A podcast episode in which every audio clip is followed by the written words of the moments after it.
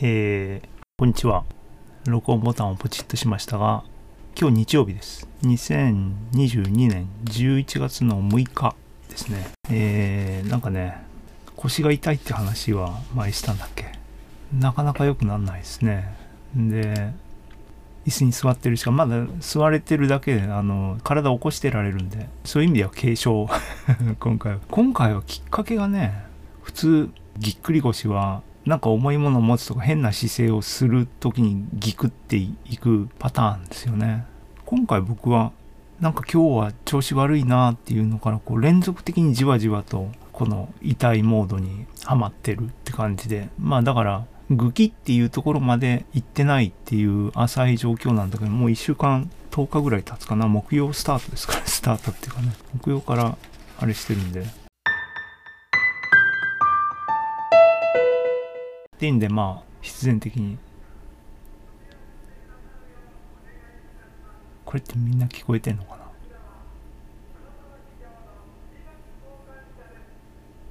ちり紙交換ってねうん僕基本的に信用してないんですけどね。信用してないっていうのはあのいや真面目なちり紙交換屋さんがいるとしたら申し訳ないんだけども学生時代に嫌な経験しててね。あのまあこれは半分は僕が悪いんですけどもアパートね一人暮らしでね大学生ね。実家からあのね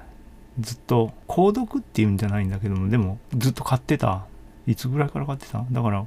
大学入るまでのずっとってわけではないんだけども多分小学校高学年ぐらいから中学校とかいわゆるパソコンをずっとハマってたっていうのかなやってた頃に雑誌をねえっ、ー、とその当時はいろいろ雑誌パソコン雑誌っていうのはねまああのー、2つかな。アスキーと IO ってありましたね。あのなんだっけ。西さんのあれなんだ半世紀。あれねダブルミーニングだと思いますけども半世紀。本読んでああやって西さんは両方絡んでたんだっていう話を読みましたけども僕 IO 好きでね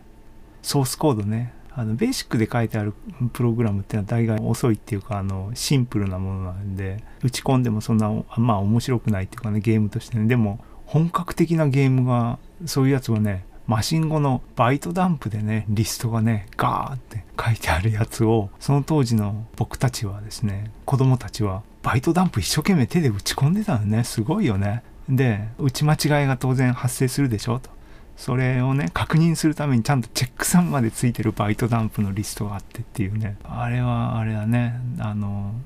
何て言うの？なくなった技術っていうかね。廃れた技術っていうかね。モデムみたいな存在なのかな。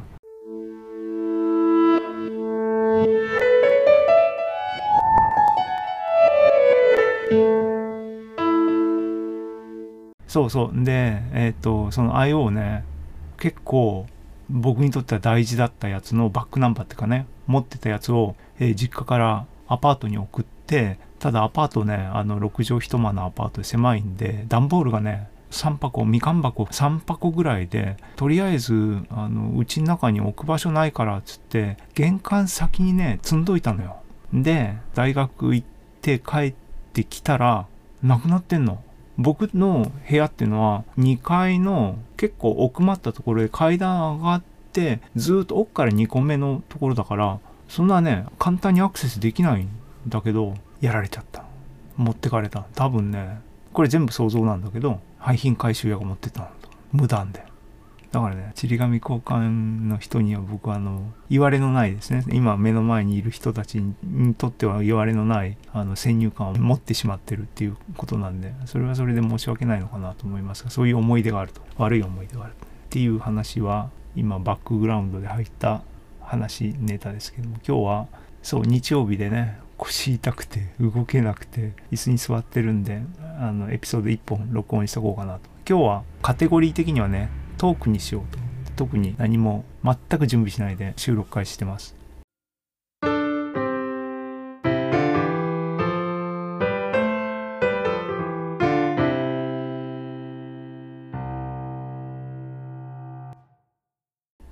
え、っとでなんだっけなんか喋ろうっていうのは一応頭の中には考えてたんだけどね。そう腰の話をしてたね。えー、そう今回は決定的なイベントがあって腰が痛くなったっていうよりはなんかじわじわと来てで多分谷底までは落ちてないからゆっくりだけど歩くことができるし物を持つのも注意しながらね持てばいけるしみたいな体を起こせるし椅子に座ってるしでその範囲においてはとりあえずいいんだけどもそれ以外何もできないし複合運動がねいやこういうモードでいろいろ歩いたりしてる時にヒュッてこう基礎になるパターンっていうのが大体分かりますね。よそ見しながら歩くっていうのは結構高度なアクションなんだなって思いますね。ヒュッてこう体の体重のかけ方とかそういうのがねうん複雑なんだなって認識してやべやべと思って。ねやばいってなった時からこううまくリカバリーするアクションをね見つけるのは結構大変ですけどね。ったパスを戻った方が安全。ショートカットして元に戻すよりはみたいな。何を言ってるの経験者じゃない人は分かんないと思いますけどね。僕これでもなあの若い頃とか腰腰痛持ちの人とか全然信じられないっていう感じだったんですけどね。ある時グキってやってあれだね癖なのかもうもう損なわれてしまったんですね、うん、で失われて気づくあの大切さっていうのはねこう都度腰が痛いってなるたんびに運動しようとかね体重を増やさないようにしよう。そんなに増えてるわけでもないんだけど今回は純粋に僕の解釈は今回は純粋にまあ運動不足っていうのはありますね。体のね筋が。あと寒さ。外的な要因だというふうに自己正当化してますけどね。うん。健康に気をつけようと思ってます。言っとけばね結構このポッドキャストの効用っていうのはいろいろあって思ってるだけっていうのは自分をごまかせるのね。こう録音っていうプロセスが大事っていうよりは多分口にするっていうことが大事なんだと僕は思うんだけどね。体の外に出すと言葉を。そうすると多分ね僕の中での、えー、この間はねあのレールが敷かれるみたいなこと言いましたけどもちょっとやろうっていう意思がねレベルがワンランク上がるんでまあ、繰り返しね、この腰が癒えたら運動するぞと、多分言うことに価値があるだろうと思って言ってますけども、運動しようと、走ろうと、ジョギングしようと思ってますけどもね。もうね、ジョギング、ランニングはね、あの辛くなったっていうのはね、頑張っても現状維持しかできないんですね。タイム的なっていうかな、距離的なも含めてなんだけど、5年前、10年前だったらまだね、走ればその分手応えがあるっていう感じね距離も伸びれば時間も速く走れるように少しずつですけどねなっててでも当然行けるところまで壁にぶち当たるとそこからは結構苦しい日々になったりするんですけどもね。一時期だって1回にね20キロ弱ぐらい走ってたりしたからね。もう今無理ですね。うん。でもコンスタントにね生活の中に取り込む形なかなかねそれはね波があるね。波があるのは良くないね。体に負担がかかりますね、逆にね。そうなったらやらない方がいいぐらいの感じなんだけども、でもや、やりたい、やった方がいいんで、穏やかに、コンスタントにやりたいなと。やるように。なこれはポッドキャストも同じね。なんかね、気合を入れ、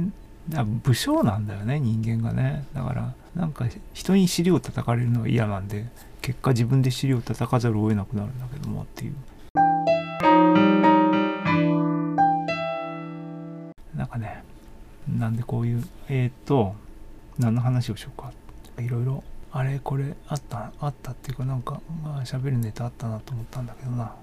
あれだ、えっ、とね、ポッドキャストの文字起こしっていうのをやってるんですね。で、僕は一人でムフムフ、あの、いや、そう、あのね、定着っていう意味っていうか、ね、文字にする、いろいろ自分の中のね、雰囲気なんだけど、さっきも言ったようにね、考えてるだけっていうのは、忘れちゃうっていう意味も含めて自分をごまかすっていうかね。言ったことが確定しないみたいな感じになるんで一歩上がって口にする自分の外に出すっていうので少しこうなんだあの固まり度合いが一段階上がるっていうのさっき言ったけど。でその次に録音っていうフェーズが入って音声データにする聞き返せる永続化ですねデータのね。っていうフェーズが次にあってだから考える、喋る、録音するでレベル123で、それがポッドキャストでもあるわけだけど、その上のレベルをこの間発見してっていうんでね、文字起こし AI のウィスパーが出てっていうんで使ったら結構いけるじゃん。結構いけると言いながらも、やっぱりきちんと清書しなきゃいけないし、そのコストが結構ね、ここなんかなんとかしたいな。ここなんとかしないと多分永続化のさっきの話に乗らないかもしれないんだけどでもね文字にするとこうねカチッとああきちんと永続化音声だけだと心理的な気分としての永続化っていうのはあんまり実感されないんだけど文字にするとああ考えたことが永続化されたなっていうふうに思うっていう話は多分ちょこっとしたよねこの間ね。で英語の喋りもやりの日本語の喋りを文字に起こすと。でこれがあこれブログやんっていう話をしてで、あ、OK。でね、僕ブログは長く書いてましたって言いましたけども、いきなり文字を書くってね、言葉、喋るっていうものを返さないで文字を書くっていうブログは、ね、結構長くやってたね。多分、あの、表に出してないものも含めて、多分大学院に入ってね、研究活動っていうのでコンピューターの前に座る生活が始まりますよね。そうするとで研究はコンピューター数値的なもの理論的なものっていう感じでやっててあれね実験屋さん理論屋さん計算屋さん。大体3通りですね物理、えー、で実験屋さんっていうのは本当になんか教育っていう面でいけばオーガナイズされた徒弟制度っていうかつまりスキルの伝授みたいなのが確立してるなっていうふうに外から見ててね思います。まあまあそれは一種必然でなぜならば実験っていうのは共有財産であるところに実験器具みたいなのをねみんなで使っていかなきゃいけないんでそこのみんなのルール。はい。えー、っとちょっと中断しました。えー、っと何の話をしてたかっていうとあれだ。ブログを書くっていう話に関連して物理の学生のていうかなあの大学院生の時にそういうのはトレーニングされる人もいればされない人もいるねっていう話をしようと思って話しかけてたんですね。その典型として理論屋さんコンピューター屋さん実験屋さんと物理のね大雑把に言えばそういうふうに分かれるねと。で、えー、実験家っていうのはまあ、小保方問題の、あの、人の実験ノートっていうのは、例外中の例外だと信じてですね。実験の人っていうのは、実験ノートっていうものをシステマティックに取ることを、いの一番に多分教育されるんだろうなと思っているし、それはどういうふうにオーガナイズされるかっていうと、おそらくは時間、時系列できちんと何月何日できちんとタイムスタンプ入れての何をやって、どういうふうにやろうと思ってみたいなのをきちんと記録しないとね、何も残んないですからね。そういうのを、まあ、教育されるんだろう。で、僕とかは理論の研究室にいましたけども、そういう意味ではね、ある意味自由なんですね。あなたにとって最適な方法で研究しなさいと。全てを認めますと。そういう形、少なくともうちの研究室とかはあんまりそういうやり方に関する指導みたいなのはなかった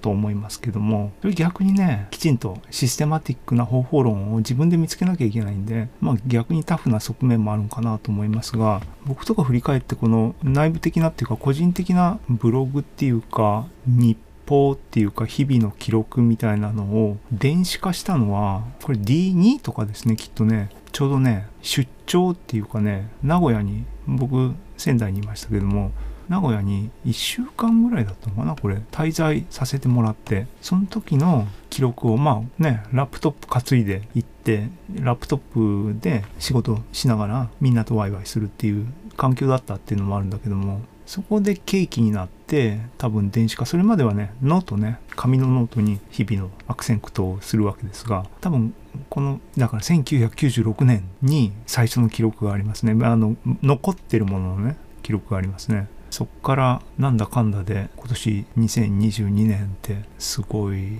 年月が流れたなって圧倒されてますがだって96年って28歳って書いてあるよここにっていうね。はあそれはね年取るわね。28歳の場合にはなってないんですけどもう数年で倍にいっちゃうっていうところまで来ちゃってるんでね。はい。ねそういって日々の記録をもちろんこれ今僕が言ってるのは自分のためのってもうピュアにだからなんかすごいことやったから記録残してんじゃなくて日々の記録をね自分のために残してあの前進するためにっていう感じですけども。で、まあ、これが多分一種の僕の思い込んだら なんですけども。えー、っとなんでこの話？あそうそうそうそうね。でブログをねこういうふうに書き始めたのが多分関係してるんでしょうけどもえっ、とあとブログっていうのが多分流行ってた流行り始めてたのかな。自分も書きたいなと思って。多分この90年代後半ぐらいにね僕も多分研究室のウェブサーバーにブログとか研究日記みたいなのを多分書いてたのかな。出せるところをねちょっと進んだとかなんとかいいところを多分書き始めたと思いますがそっちの方はエントリーは例えば見るとそっちはねだって公開してるやつで僕はあの消さないんでたどれば97年の9月ってなったらあこれはあれだカルテックに行ってからの記録だな日々の記録を残しとこうと思って残してるやつがスタートになってますけどもね97年。それがいわゆるそういうふうにあの表に人の目にさらしてもいいレベルのブログっていうのがここのとこ書けてないとここ5年以上書けてないっていうんでずっと書きたい書きたい言っててっていう話をね前もしましたけどもそんでの今回のねポッドキャスト書き起こしっていう話で書き起こしたやつはこれはブログやんと思ってつまり結局ブログは直接あそうだそこであれなんだ。話そうと思ったらだんだん思い出して途中中断したんで。そう。でこの僕が書いてるブログっていうのはえっ、ー、とね今やってるポッドキャストの書き起こしっていうのは声を録音してそれを書き起こすっていうプロセスを経た文字なんだけども僕がずっと書いてたブログっていうのは皆さん見てもらったら分かりますが文章じゃないんだよね。箇条書きなんですよ。僕これ好きなんで。っていうのはいろいろ考えてる時に文章にならないんですね。いろんなことを考えてこれ考えてあこれに付随することはこれでそれはこうなってこうなってこうなるよね。でもう一回上のレベルに戻ってこうこうこうみたいな。サブルーチンでねどんどん回のルーチンに潜っていってどっかの時点オチがついたらリターンリターンリターンリターンってして3つぐらい階層上に登ってまたそこから考え始めるとかもう一番上まで戻っちゃってまたメインストーリー話すとか新しい話題に移るとかそういう思考の流れを消えない散逸しないように書いてるっていうノリでずっとやってるんで基本ね箇条書きなんですよ僕のブログは。だからブログとして読むのは読みにくいんだと思うんですけども一方喋りを最初の出発点にするとやっぱりモヤモヤっと考えてることが出発点なんだけどもそれを箇条書きにするかあの一種のマインドマップね。マインドマップが流行った時にうんそんなん普通みんなやるでしょってもちろん箇条書きっていうのはある意味一次元的な見立てになりますけどもね。必ずしも脳内では二次元に広がったり多次元に広がったりっていうんでマインドマップっていうのはまあ意味的にはね同じもんだなと思いましたけどもあれも今どれぐらい流行ってるんですかね。えっ、とそう。でねあれは文章じゃない。文章っていうのは何ですかっていうともっと拘束が厳しい一次元ラインのストーリーテリングだっていうふうに僕は感じるんですね。えっ、ー、といやもちろんその中でどう広げるかっていうのがね作家の文筆家の腕の見せ所なんですけども。でも仕立てとしては要するに始めがあって終わりがあるっていうところに一本ずっと流れていくっていうただそれだけですよね。でかつその構成要素は文章にするっていうのが文章。ですねと。で喋るっていうのもね箇条書きで喋ってたらわけわかんないですね。後で聞き返してもね。なんで必然的に文章になると。いう意味で今回の今回のっていうのがねポッドキャストにして書き起こしたテキストっていうのと僕がこれまでやってきたように考えてることを文字にするっていう方向性で箇条書きでペペペって書いていったもの多分どっちも脳内にある時は同じもんなんだけども仕立てっていうかね見た目っていうかねあの生成物として見た時に全然違うなと思ってますね。いい悪いじゃなくてねスタイルが違うっていうねスタイル変換されたみたいなもんね。でまあ喋りはそんでも行ったり来たりして拙いですけどもそれでも文章になってるっていうのが何て言うのかなワンステップ何て言うの表現を整えるって方向ではワンステップ上がってるなと思っていてまあこれを喋りの書き起こしからきちんと構成して読む文章に仕立てるとね本になると同人誌になるなと思ってそれは面白そうだなって今個人的に思ってるんですが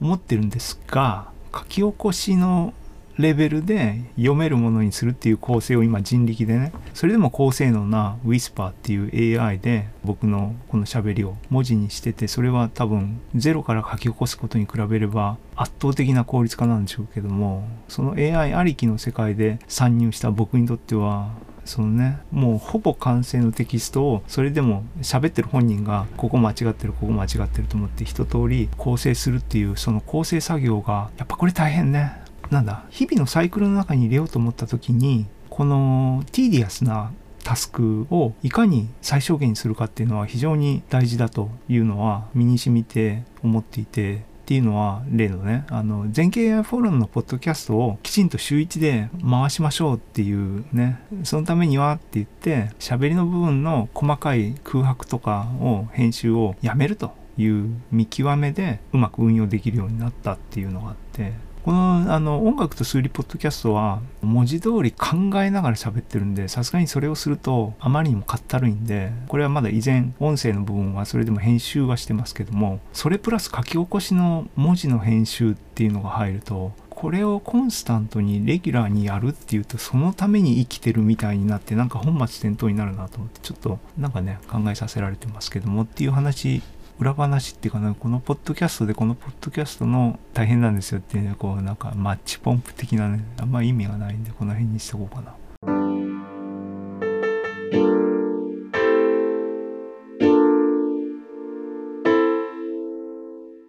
はい。えっ、ー、と、ブログかね。だから、書き起こし、だポッドキャストの書き起こしを、ポッドキャストのワードプレスっていうのがあって、そこに入れてますけども、これをベースに一回編集するっていうプロセスを入れて、ブログかね、これ、ポッドキャストはあくまでポッドキャストで、この話をきれいに整理して、いろんなあのね、複数のエピソードで投資のネタとかあるんで、そういうのを編纂してブログにするみたいなそのブログはエッセイとして本に同人本にするとかっていう方向のにすれば有意義かな面白いかなと、えー、構想してますがそれよりも自分が書くと言ったね数理三部作とかそっちの方をきちんとしろという話もありますね。あと音楽と数理ね耳コピ本もあのね改訂版を第2版を出さんといかんなと思ったりとかあああとね書き手のセンスセンスっていうかな今のこの円安の状況でこれがねすぐに改善されるって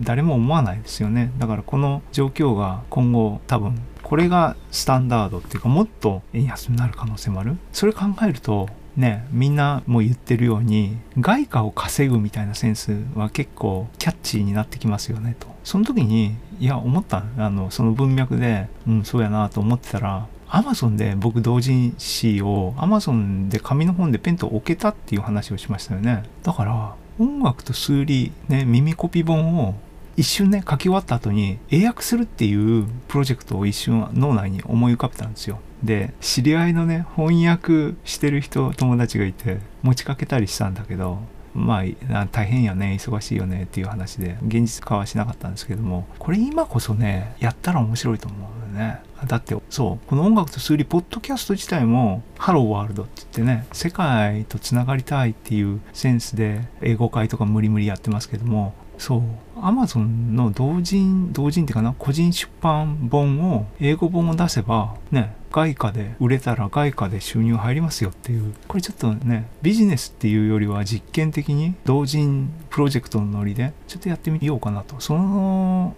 何事もコストかかるね。今のコストっていうのは時間ですけどもね。あの英訳しなきゃいけないんで。英訳もね AI で自動翻訳を叩き台にして編集すればみたいな考えをする人が多分たくさんいるんでしょうけどね。それは僕はしたくないんだな。僕はあの古いタイプの人間なんで。なんかそれのちゃえっていう気は今のところはしてないね。あとね内容的にもねあれいろいろちょっと膨らましたいなっていうかね。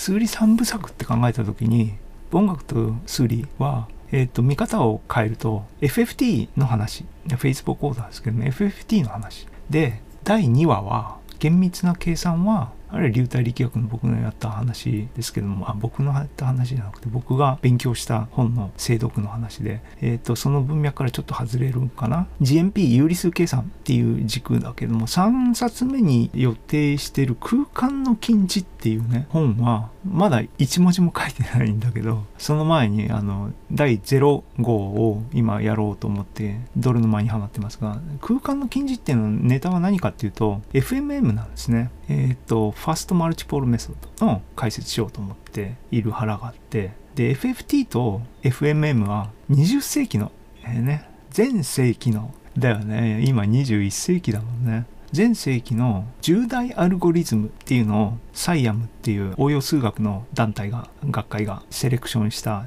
10個の20世紀の10個のアルゴリズムの中に FFT と FMM 入ってるんですけどもだから FFT っていう部分をもうちょっとあの深めて書けばこうシリーズものとして結構通りが良くなるっていう気もしてるんでそういう意味でも改訂版みたいなのね書いたらいいかなと思ったりもしてるんだが時間は無限にあるわけではないんで構想ばかり言ってあでもね言葉にするっていうのはプランニングっていうかね実行に移すためのファーストステップだっていうのは僕最近認識してるんでここでね考えを後先考えずに喋ってしまうっていうのはいいことだなと思ってるんでうん。今喋ったからこれきっといい方向で回り始めるんじゃないかな。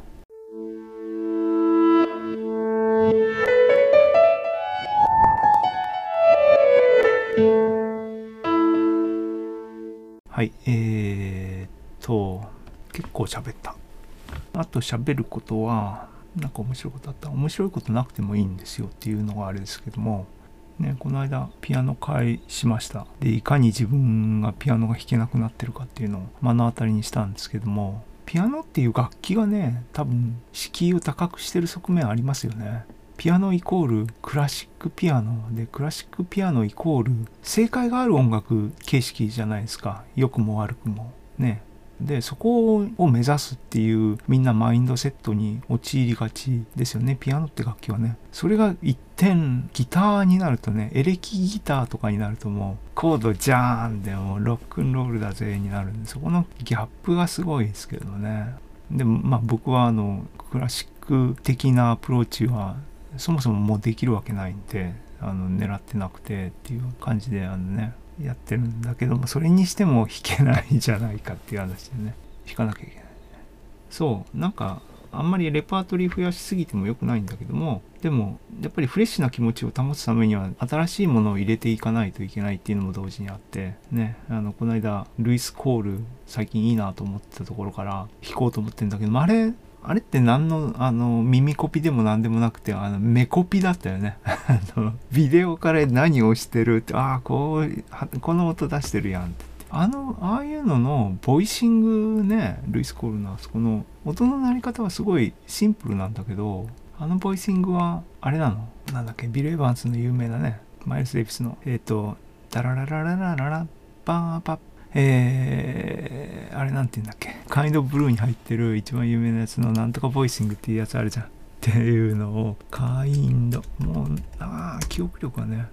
Kind of Blue の、 So What、yes、So What、ね。あの、 Kind of Blue の So What ボイシングってあの、あれ4度積載なの？あれよくわかんない。僕、習得ができてないんだけどね、3度積みっていうのが基本的にコードの仕組みじゃないですかと。で、でセブンスコードはたくさんテンションを入れてきらびやかなサウンドっていうかねユニークなっていうかね不安定なサウンド。でそれのいい響きの中の一つに4度積載するとセブンスがよく響くっていう話があってテンション入れてね。で手の形とか結構だから似てるっていうねあのマッスルメモリー的には似ててでも音的にはねだからピアノって鍵盤の構造があるんで微妙に変わったりしてその変わり方が要するに自分でコントロールできてないんだけどもその変わり方が自分にとっては弾いてる方にとっては予想外で美しいとかっていう要素はあるよね。もちろんそれを乗り越えるのがプロフェッショナルなミュージシャンピアニストキーボーディストのトレーニングの目的だとは思いますけども何を言ってんだっていうのはその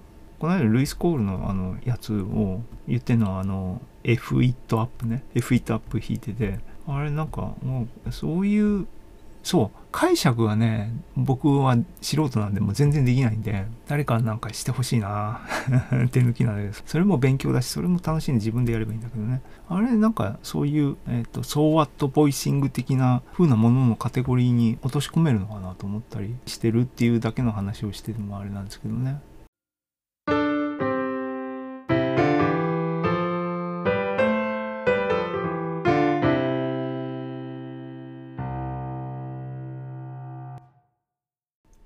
にはっていうのは特にないかな。